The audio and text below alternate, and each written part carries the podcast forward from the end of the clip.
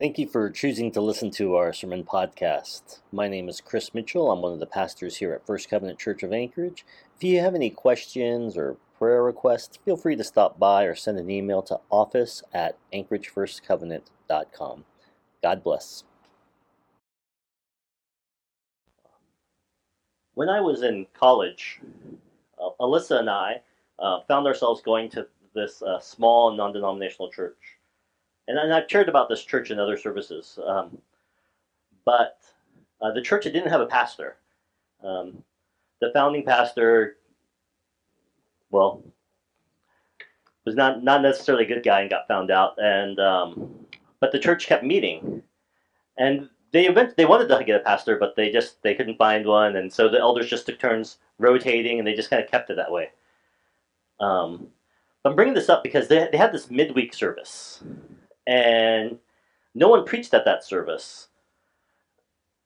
But uh, the church was actually really wounded after the, the, the pastor left. And um, so, you know, after the congregational singing, um, they just kind of pulled up the Bibles and, and shared scripture with one another, something that God taught them that week. And, uh, and they did that, and you know, it was kind of moving to them, and so they just kept on doing it. Um, they'd read the verses and share how God illuminated that scripture or how that scripture encouraged or challenged them or helped them. And you didn't have to share. Uh, nobody was expected to share. But if you did share, um, it had to be with the scripture. And that kind of kept it from just being a time of just kind of sharing whatever opinions you just wanted to share. It just kind of it kept it focused. Um, and after everybody shared, uh, an elder, one of the elders uh, that was facilitating, because they rotated facilitating, they kind of tried to shape what everyone sh- shared into some sort of common narrative.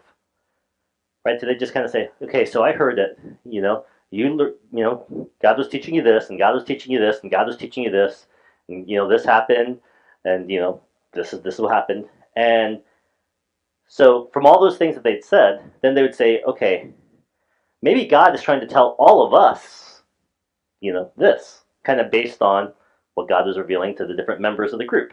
Because there was an expectation that God was actually active in people's lives and wanted them to learn and to grow. And uh, I had never been to a church that did anything like that. I mean, all the churches I had attended would say that scripture was good for everyone and everybody, like God will talk to everybody but there was never any space to actually hear what God had to say.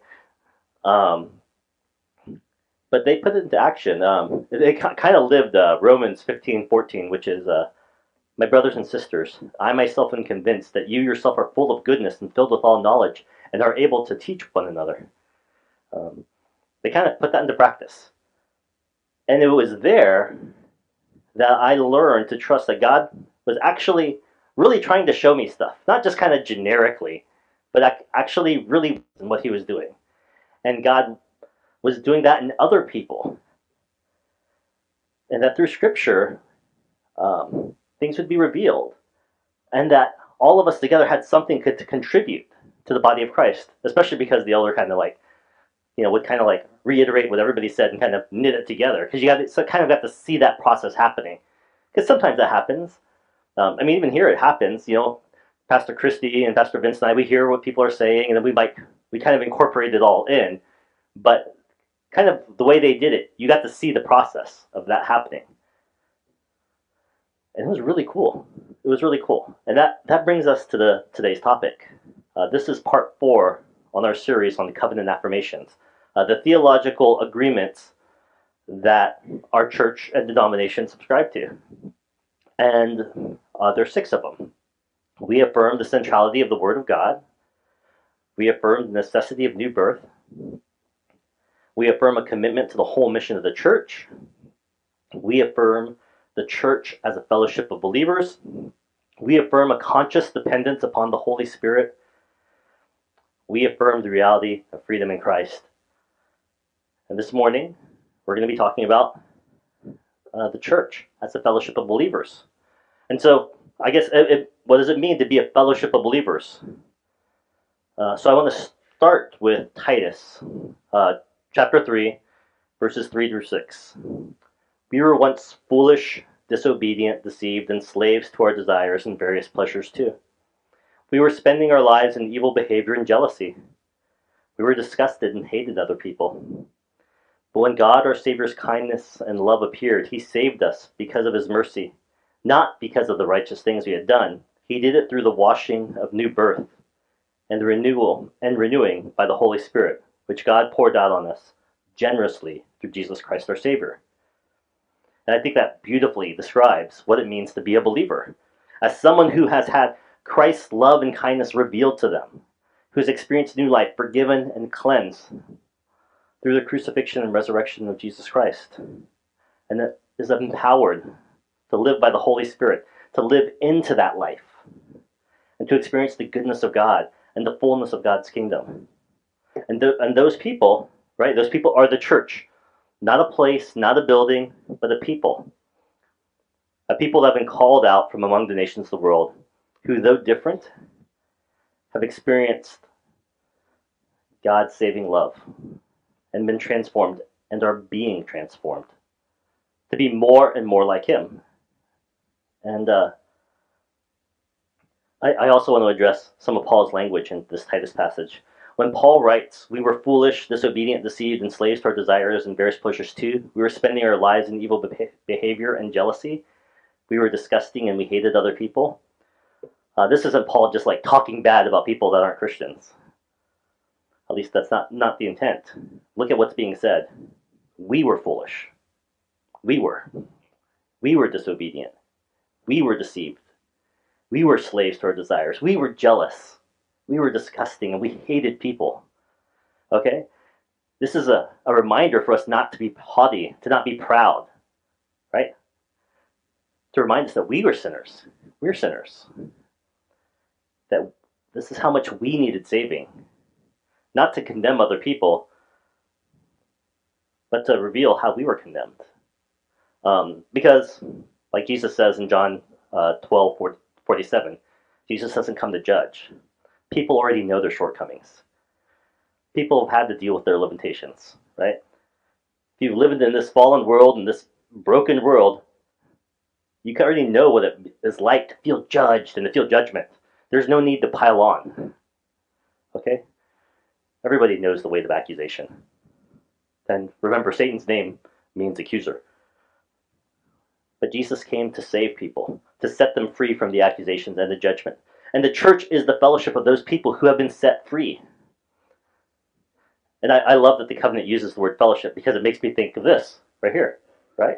Lord of the Rings, Fellowship of the Ring. Uh, because each person, each person in this fellowship, um, so sorry to reference something that's like 15 years old now, 15 years, 20 years old now, but uh, it's still really awesome. But uh, each person in this fellowship is committed to the mission of the fellowship, right? Which in this case is the destruction of the ring. Each person has a role to play in that. And that's putting into action 1 Corinthians 12, 4 through 11.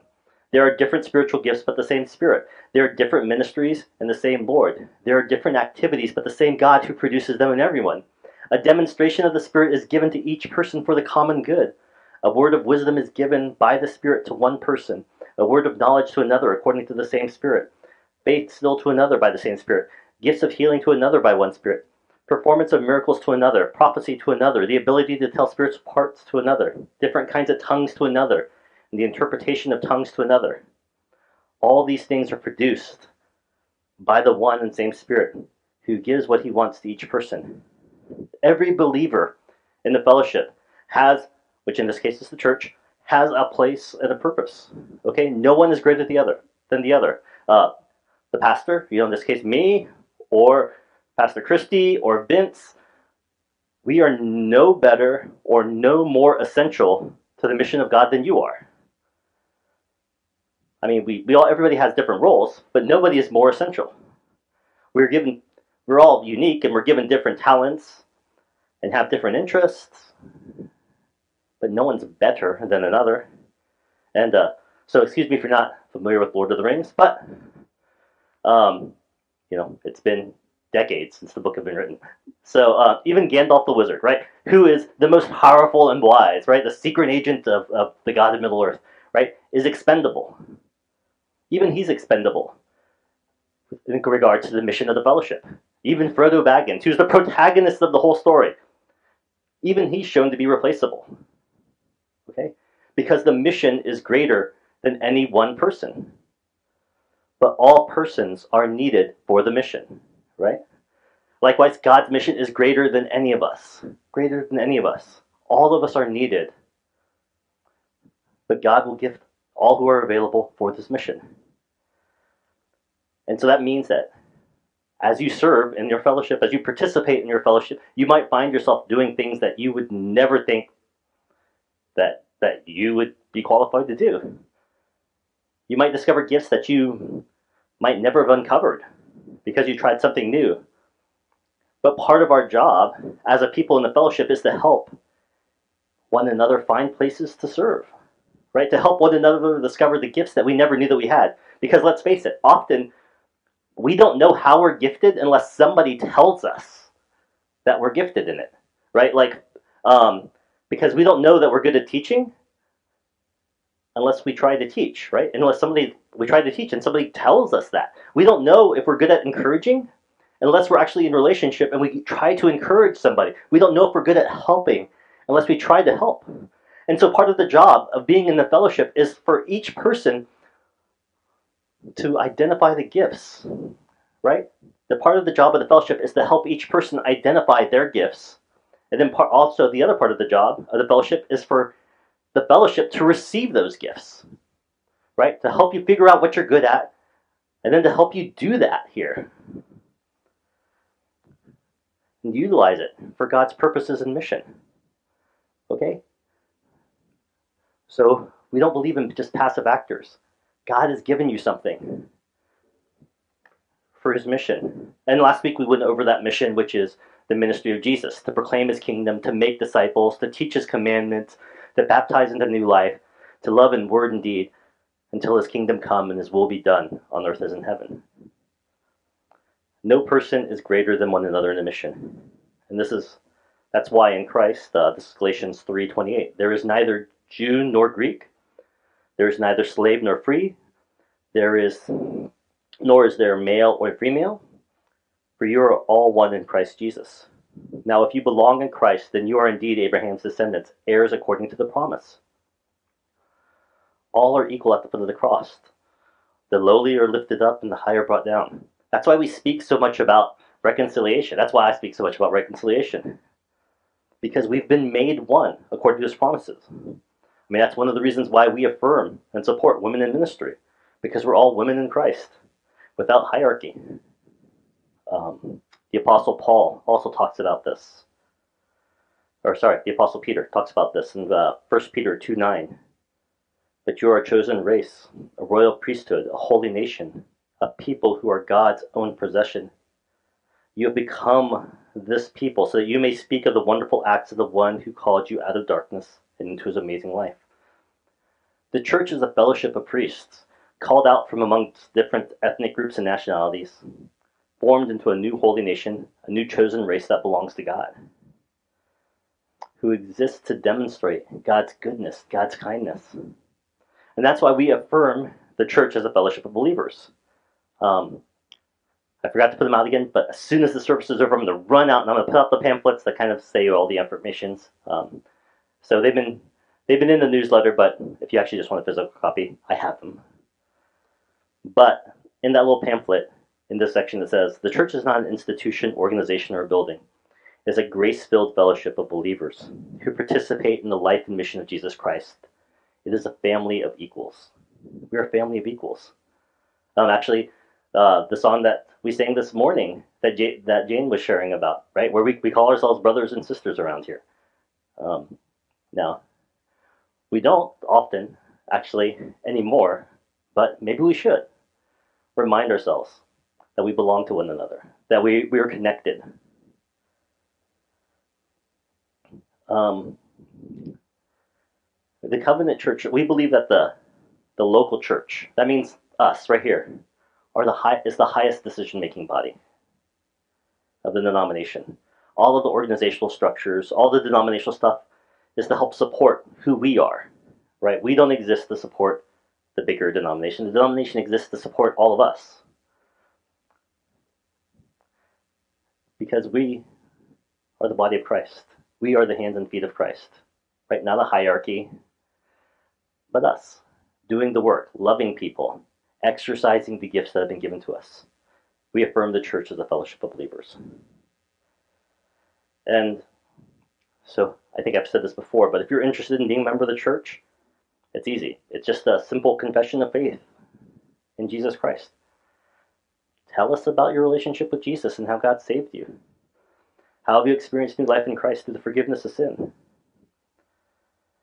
So tell us tell us about that experience. And then so then you can be a member. That's our qualification. I mean, of course we want to know your story, but that's just because family wants to know each other. And you be part of the family. As we want to hear about who you are. Invite you to join with us to participate through attendance and serving and giving and sharing of life. And we hear one another's stories not to judge one another and not to make sure that we all agree on the fine points of doctrine, but to encourage one another through testimony of God's grace and God's goodness. Um, we won't always agree. Um, there actually there might be very serious things that we have disagreement about. And that's part of being in the family too. However, there is a trust that our bond in Christ is stronger than any disagreement. And uh, I do want to give a clarification. The church is a fellowship of believers, but everybody is welcome to come, to learn, to share, to give, to receive, and participate in the fellowship as they are. Uh, because I know that sometimes we're not sure exactly of what we believe yet. Um, you may not entirely believe. You may struggle. Sometimes you may, might even be pretty sure that you don't believe. But you're still welcome to come, right? To walk with us. Anybody's willing to walk on this journey. And our journey's to Christ. Okay. All right, yeah, you might be struggling, but this is the way we're going. Come on with us. So we'll help you. Oh, you need, might take a slower pace? That's fine. Take a slower pace. But come with us. Okay? Everybody's welcome to come. So our journey is towards Christ. And none of us are fully there yet. When we say we're a fellowship of believers, it's because Christ believes in us. And Christ is calling us and defining us, not because we perfectly believe or know. We all see through a glass darkly, but we're willing to grow. And so everybody's willing to come and grow with us. Let's pray. Lord God, you are good. And Lord, I thank you that you've created a place for us that you created a fellowship that we can belong to if we choose. Lord, we thank you that there's a there's a place where we can serve, where we can give, where we can give our talents, where we can give our time, where we can give our treasures, where we can be transformed, where we can learn to be more loving, where we can learn to be more giving where we can learn to be more holy, where we can learn to be more like you. Thank you for not giving up on any of us.